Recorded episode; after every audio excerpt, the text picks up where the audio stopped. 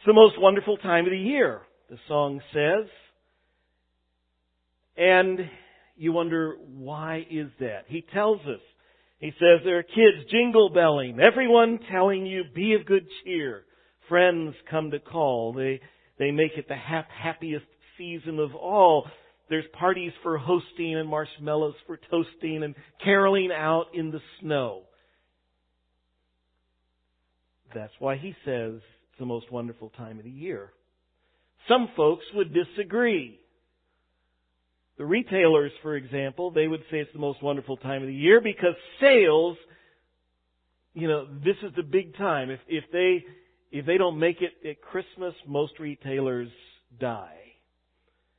The travel industry thinks it's all about the record numbers of folks who are on the road, in the air, traveling, and that's what makes it the most wonderful time of the year. Most kids would say it's the most wonderful time of the year because there's no school! Yes! And there's presents and toys and snow. What a great gift we weren't expecting this year. Especially since it hadn't rained since like January of last year or something. It was nice to have some snow. Most of the Christmas movies and TV specials that purport to tell us and remind us of the real meaning of Christmas would say that what makes this the most wonderful time and a special time is it's all about kindness and family and sharing and giving and caring. Of course, the politically correct answer is you can't talk about Christmas. It's a happy holiday and a time to have some days off work and enjoy friends and family. The very fact that you all are here on Christmas Eve morning says you probably would say that Christmas is all about Jesus Christ. It's Christmas. We celebrate the birth of our Savior, Jesus. The world makes a big deal, a huge deal about Christmas. But in fact, they know little of the central figure of Christmas. As we were being reminded just a few minutes ago, it's not about just a baby. It's about Jesus Christ, the King of glory, our Savior. We've been studying some names, some descriptions that John uses for Jesus in the opening of his Gospel. And I encourage you, if you would, to open your Bibles to the Gospel of John in chapter 1. John, in the prologue here, the opening of his Gospel, uses names, descriptions for Jesus that give us marvelous insight into the purpose, the richness, and the awesome wonder of the entrance of Jesus Christ into this world. I've challenged us, I've encouraged us, I've double-dog-dared us this month to put these first 5 verses of this Gospel to memory. And so I'd like for us this morning to read them again. We've been reading them every time we get together, trying to help stimulate those brain cells and cement it in our mind. So let's read together these verses. In the beginning was the Word, and the Word was with God, and the Word was God. He was in the beginning with God. All things were made through Him, and without Him was not anything made that has been made. In Him was life, and that life was the light of men. The light shines in the darkness, and the darkness has not overcome it. This morning, the verse we're going to focus on is that fourth verse. In Him was life, and that life was the light of men. John introduces here in this verse a theme that he doesn't really develop in these early verses much more, so I won't spend a lot of time in John chapter 1 this morning because he develops it really all the way through the book. This week I skimmed through the Gospel of John. I counted at least 31 times where John connects Jesus and life. He puts those two together. Jesus and life. He says here, in Him, in Jesus was life. That life was the light of men. Jesus is the life. John, in his letter, he wrote three little letters toward the end of the New Testament. We find them, 1st, 2nd, and 3rd John. They're so appropriately named since he wrote them. And in 1 John, he says this, verse 2 of chapter 1. He says, "This we proclaim concerning the word of life. The life appeared. We have seen it and testify to it. We proclaim to you the eternal life, which was with the Father and has appeared to us." Jesus is the life. Life, he is saying then, in a way, is intrinsically connected with Jesus. Not in some weird Eastern mysticism way, where they, God is a flower. Oh, a flower, it's God. It's not that kind of weird stuff. But in a very plain way that you and I can understand, Jesus is intrinsically connected to life. Let me just explain a few that are here in the Gospel of John. The first, and we noted just a couple of weeks ago, over earlier in verse 3 here of John chapter 1, where he says that all things were made through Him, and without Him nothing was made that has been made. Jesus is the maker of life. He is the creator of everything, so He is the giver of life. He breathed life into man, and He gives life to whomever He pleases. Jesus says in John chapter 5 and verse 21, "For just as the Father raises the dead and gives them life, even so the Son gives life to whomever He is pleased to give it." One of the key things that we've already seen and that John is carefully helping us to understand is that Jesus is God. Jesus is God. And just as God gave life, Jesus gave life. As God created, Jesus created. As God can give life to whomever He pleases, so can Jesus. The reality of the fact that Jesus is the source and the giver of life is graphically illustrated. It's demonstrated in John chapter 11. You know the story as Jesus gets word that his friend Lazarus is dying. They say, "Come quickly." And Jesus says, "Guys, let's just hang out for a couple of days." Lazarus dies, and then after Lazarus dies, Jesus says, "It's time for us to go to Bethany." He grabs the disciples, they go down to Bethany, and the folks meet Him there. They say, "Where were you, Jesus? Why weren't you here? If you'd come, surely Lazarus wouldn't have died. You could have saved him." Jesus, of course, he said He had done it on purpose. He did it to demonstrate that He is the giver of life. There that day, 4 days after Lazarus was dead and buried in the tomb, He says, "Roll the stone away," and He brings Lazarus to life from the dead. It's there to emphasize, to illustrate, and to prove that Jesus is indeed who He said. He is the giver of life. But John goes on and lets us know that Jesus is the sustainer of life.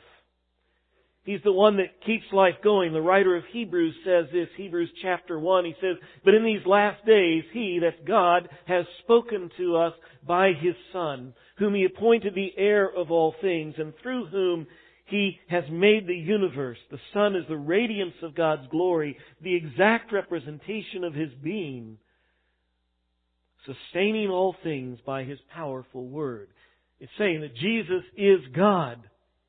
In a way that we can see Him, for no man can see God, but Jesus has come in the flesh so we can see Him and behold His glory. It says this, Jesus, He is before all things. He sustains all things by His powerful word. He didn't just start life going and then move on, leaving life to somehow fend for itself.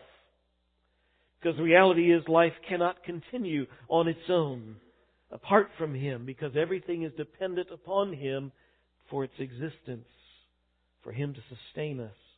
Colossians says a similar thing. It says this, for by Him all things were created, things in heaven and on earth, visible and invisible, whether thrones or authorities, all things were created by Him and for Him. He is before all things, and here it is, in Him all things hold together. In other words, if Jesus ceased sustaining everything, if He quit actively holding everything together, we would just fly apart. We would end immediately. He's the giver of life. He's the sustainer of life. There's another thing that's significant about Jesus and life, and it's to understand this, that Jesus is self-existent in His life. He created life, and all life depends upon Him, but He Himself is dependent upon no one and no thing.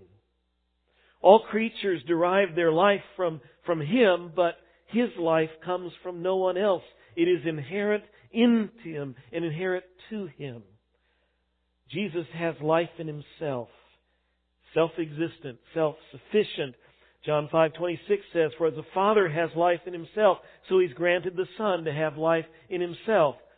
God the Father, God the Son, both have life in themselves. It is inherent in who they are. They are not dependent on anyone else. Even as a man, Jesus could not have His life taken from Him. He instead laid it down. John chapter 10, Jesus said, for this reason the Father loves me, because I lay down my life, that I may take it up again. No one takes it from me, but I lay it down of my own accord. I have the authority to lay it down. I have the authority to take it up again. This charge I received from my Father. Remember on the cross, as Jesus is there, He doesn't say Jesus died. He says Jesus gave up the ghost. He laid down His life. Jesus is the life, the giver of life, the sustainer of life. He is self-existent in life. There's another unmistakable truth that is here in John. And that is this, that you and I are dying.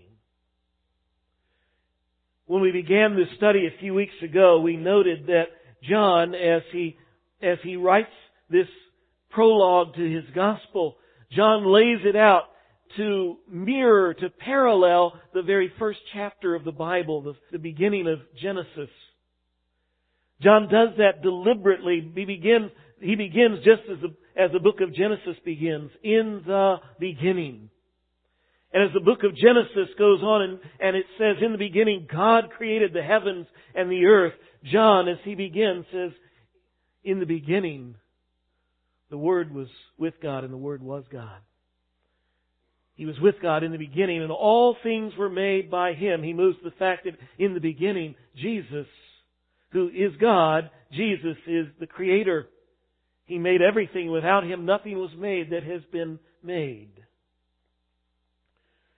It's significant to understand that He's the Creator.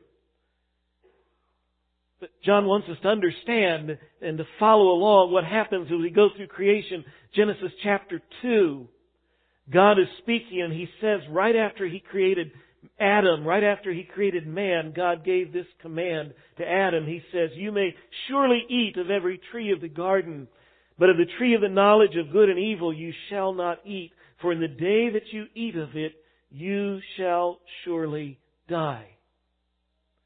Most of you probably know the rest of the story. Genesis chapter 3 comes along, and Adam and Eve did. They ate of that tree they were not to eat of. And just as God said, sin and death and corruption entered into creation. And so ever since, this world has been marred by sin and plagued by death. Sin separated them and us from God, the life. And ever since, we are a dying people. When our kids were little, one of our family traditions was every Christmas we would go out as a family and we would go find and cut down our Christmas tree. Just for the record, we did it on tree farms. We paid for them. There was no tree rustling, no guy standing by the side of the road cursing and shaking his fist as we drive off. No, none of that. But I think it's ironic that we go and cut down a Christmas tree, bring it home, set it up on a stand in our living room, and say, we have a live Christmas tree. The tree is still green. The branches are still pliable and bendable. It still drinks water through its trunk. You got to leave it sitting in a tub of water. It has signs of life, but actually the tree is dead. It may not be totally dead yet, but it's as good as dead. It still has a few life functions, but it is toast. Doom is sealed. It has been unplugged. It's been cut from the source of its life, the roots. As humans, we are like that Christmas tree. Sin cut us off from God. It cut us off from Jesus. We were spiritually separated, cut off from the source of life. That's what happened when sin happened in Genesis chapter 3, and it entered into and infected every one of us. We are still physically alive. We look alive. We still have some life processes going on in us, although sometimes some of us look rather questionable, especially at about this point during the sermon. Some of you are kind of like,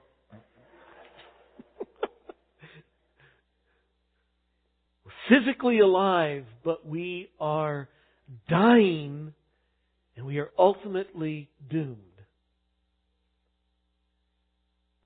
See, that's one thing that John wants us to understand as he develops here who Jesus is, and he parallels this with creation because he wants us to go back and remember that we were created in the image of God. We were created perfect. We were designed to live forever, but God said, don't do this, because if you do, you sin, and when you sin, you die. We are all here caught in the grips of sin and death. John has wanted us to see clearly who Jesus is so that we can clearly understand why He came. Jesus did not come just to live a human life for fun, for sport, like maybe you and I might think of doing, as we like to sometimes create little things. As kids, we like to create a little play world with girls with dolls, guys with, soldiers and cowboys and whatever, and we like to build little worlds, and sometimes we think it'd be fun if we could just kind of, down and go into that little world. Now, wouldn't that be fun? That's not what Jesus did. I wonder what it'd be like to be a human now that I've created this universe and these people. I think I'll go be one. That's not it. John wants us to clearly understand when the Word became flesh and dwelt among us and we beheld His glory, that He came for a purpose and a reason. Jesus, the life, came to a dying people to give life. We're dead. As for you, Paul says, you were dead in your transgressions and sin. The Bible tells us three ways that we were dead. because of sin. We are spiritually dead. We have no relationship with God, like that Christmas tree cut off from the roots. Isaiah 59 says this, your iniquities have separated you from your God. Your sins have hidden your face, His face from you, so that He will not hear. Sin separates us from God, cuts us off from the source of life. We're spiritually dead. But we're not only spiritually dead, we are in the process of physical death. Ecclesiastes chapter 7 verse 2, one of my favorite little passages in there. It says it's better to go to a funeral than to go to a party. You go, what? Why in the world is that? He says, because death is the destiny of every man. And the living should take this to heart. As living people, we need to understand, we need to constantly remember, death is the ultimate statistic. 1 out of 1 people die. And we better be thinking and ready for what comes next. What comes next is this. We are headed for eternal death, separation from God, hell. The wages of sin is death. Speaking there of hell, eternal death. Hell is our destiny. It's what we have earned because of our sin. Again, John wants us to understand where we're headed, that we're dying. We need life, and Jesus came as life to give life to the dying. At the end of the book of John, John chapter 20, John writes these words. He says, Jesus did many other miraculous signs in the presence of His disciples, which are not recorded in this book. He says, he goes on, he says, even if we tried, I don't think there would be enough paper and pens and stuff in the world to contain all that's there. He goes on. But these things are written so that you may believe that Jesus is the Christ, the Son of God, and that believing you may have life in His name. Jesus says, John says, the reason I'm writing this is so that you'll have life in Jesus, because that's why Jesus came. He came to give life to folks who are dying. The life that Jesus gives is manifest. It shows up in 3 different ways. Spiritual life. Again, we've been cut off from the Father. It says here in John, back in John chapter 1, verses 12 and 13, look at what he says. He says, but to all who did receive Him, he says, He came to His own, and His own people did not receive Him, but to those who did receive Him, who believed on His name, He gave the right to become children of God, who were born not of blood, nor of the will of the flesh, nor the will of man, but of God. The Creator became man in order to recreate us, to give us new life through a new birth. But did you see what the point of the new birth is? He says He gave the right to become children of God, born not of blood or the will of flesh and the will of man, but of God. We're born so that we can be God's children. See, the point of the new birth is to give us a new relationship with God. It's to restore the broken relationship. It's to reconnect the severed relationship between us and God, between us and our source of life. That's why it says God so loved the world that He gave His one and only Son, that whoever believes in Him should not perish, but has everlasting life. It's in the present tense. When you and I trust Jesus Christ, we immediately come into relationship with Him, and that connection to our source of life is restored. Imagine being able to take that Christmas tree you cut down and took into your living room and you set it up, and then after, it's just sitting there, the branches are all shrunk up, the pine needles have all fallen off. It looks like that Charlie Brown Christmas tree, and you can take it back out in the backyard and just stick it back on the stump there. And it's connected again, and life comes into it. In a sense, that's what Jesus has enabled through His sacrifice for us. Secondly, Jesus came not only to restore that connection and give us spiritual life, Jesus came to give us abundant life, full life, meaningful life. John chapter 10, verse 10 says, "I have come that they might have life and have it to the full." People long for life that is full, fulfilling, purposeful. They desperately try to fill their life with all kinds of stuff, hoping that with this experience, with this possession, with that possession, with this, whatever it is, this relationship, they try all these things, trying to get life that has some kind of meaning, has some kind of purpose, has some kind of fulfillment, some kind of significance. But without Jesus Christ, life is empty. And it's an exercise in futility to try to fill it with anything else. Jesus said it this way, John chapter 15, He says, "I am the vine, you are the branches. He who abides in me and I in him, he bears much fruit. For apart from me, you can do nothing." If you're connected to me, you have life. And as He said in John 10, it's life to the full.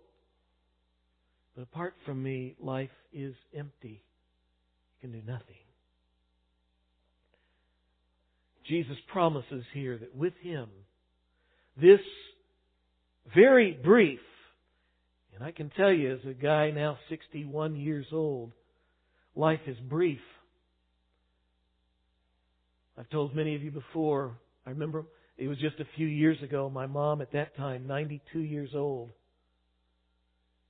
said she thought she was dying. She said, "I always knew this day would come. I just didn't think it would come so soon." Well, God's given her 4 more years now. She's still around. And if she had her mind, she'd say the same thing. It happens quickly. This life is over. But Jesus here says this very quick, brief, physical, mortal life of ours can be full and fruitful and have eternal significance. He says it can bear much fruit if we're connected to Him. But apart from Him, nothing. Thirdly, Jesus came not only to bring spiritual life and abundant life, He has come to bring eternal life. Jesus said, John chapter 11, "I am the resurrection and the life. He who believes in me will live even though he dies. And whoever lives and believes in me will never die." Jesus is the life. We are dying. But Jesus came to give life. What does all this have to do with us? What does it mean as we come here on this Christmas Eve? First thing that it should do is it should cause you and me to fall on our knees in wonder and in worship. This is the most wonderful time of the year, because the Lord of life came to live among us, to suffer and to die for us in our place so that we can have life. If you believe that at all, it ought to drop you to your knees this Christmas. Why would He care that much? I have no clue. But He did. And He says He did because He loved us. He loves us. Secondly, these truths ought to call us to re-examine our hearts this Christmas. First, ask this question. Are you, am I, trusting Jesus? Jesus addressed some very religious people. And this is what He said to them, John chapter 5. "You diligently study the Scriptures because you think by them you possess eternal life. These are the Scriptures that testify about me, and yet you refuse to come to me to have life." tragic words. He's talking to some folks who were incredibly religious. Some of them perhaps very sincerely so. They sincerely studied the Scriptures. They would say they believed the Bible was the Word of God. Yet, they were trusting in their religion to save them. They knew about God, but they didn't know God. They had studied about the coming Messiah, and they looked forward to the coming Messiah, but Messiah, Jesus, came and they rejected Him. They turned away. And what I realize is it's possible to go to church. It's possible to be religious. It's possible to do good things, good works. It's possible to study, even to memorize the Bible, and yet to reject. Or even reject by simply ignoring Jesus. The life. The only one who gives life. So I have two questions for you this morning. Are you trusting Jesus as your Savior? Today's the perfect day, if you've never done this, to come before God and to say, you know, God, I understand, I realize now, I am a sinner. And I've been cut off from you because of sin, and I can't fix it. But you sent Jesus to pay for my sin so that I can be born again into your family, be connected to you. I receive Him. I trust Jesus as my Savior. There's the promise here in John chapter 1. As many as receive Him, to them He gave the right, the privilege, the guarantee that you're a child of God. This Christmas, if you haven't trusted Jesus as your Savior, it's His invitation. It's His gift to you. Life. Secondly, second question. Are you trusting Jesus with your life? Are you following Jesus fully and completely, or are you trying to live life on your own terms? It's really an oxymoron. It doesn't go together to say, I believe in Jesus, but I'm not following Him. And yet, there are scores of people who name the Christ, who name Christ. They say, I'm a Christian, and they do exactly that. I believe in Jesus, but no heart to follow Him. So I ask you this morning, are you trusting Jesus with your life? Do you believe what He says? Apart from Him, you can do nothing. Life is empty, worthless. Or are you trusting Him with your life? Abiding in Him, He says, living in Him. This Christmas, remember, Jesus came to give life, and it's only in Him that we find real life. Father, thank You so much for loving us that You sent Jesus.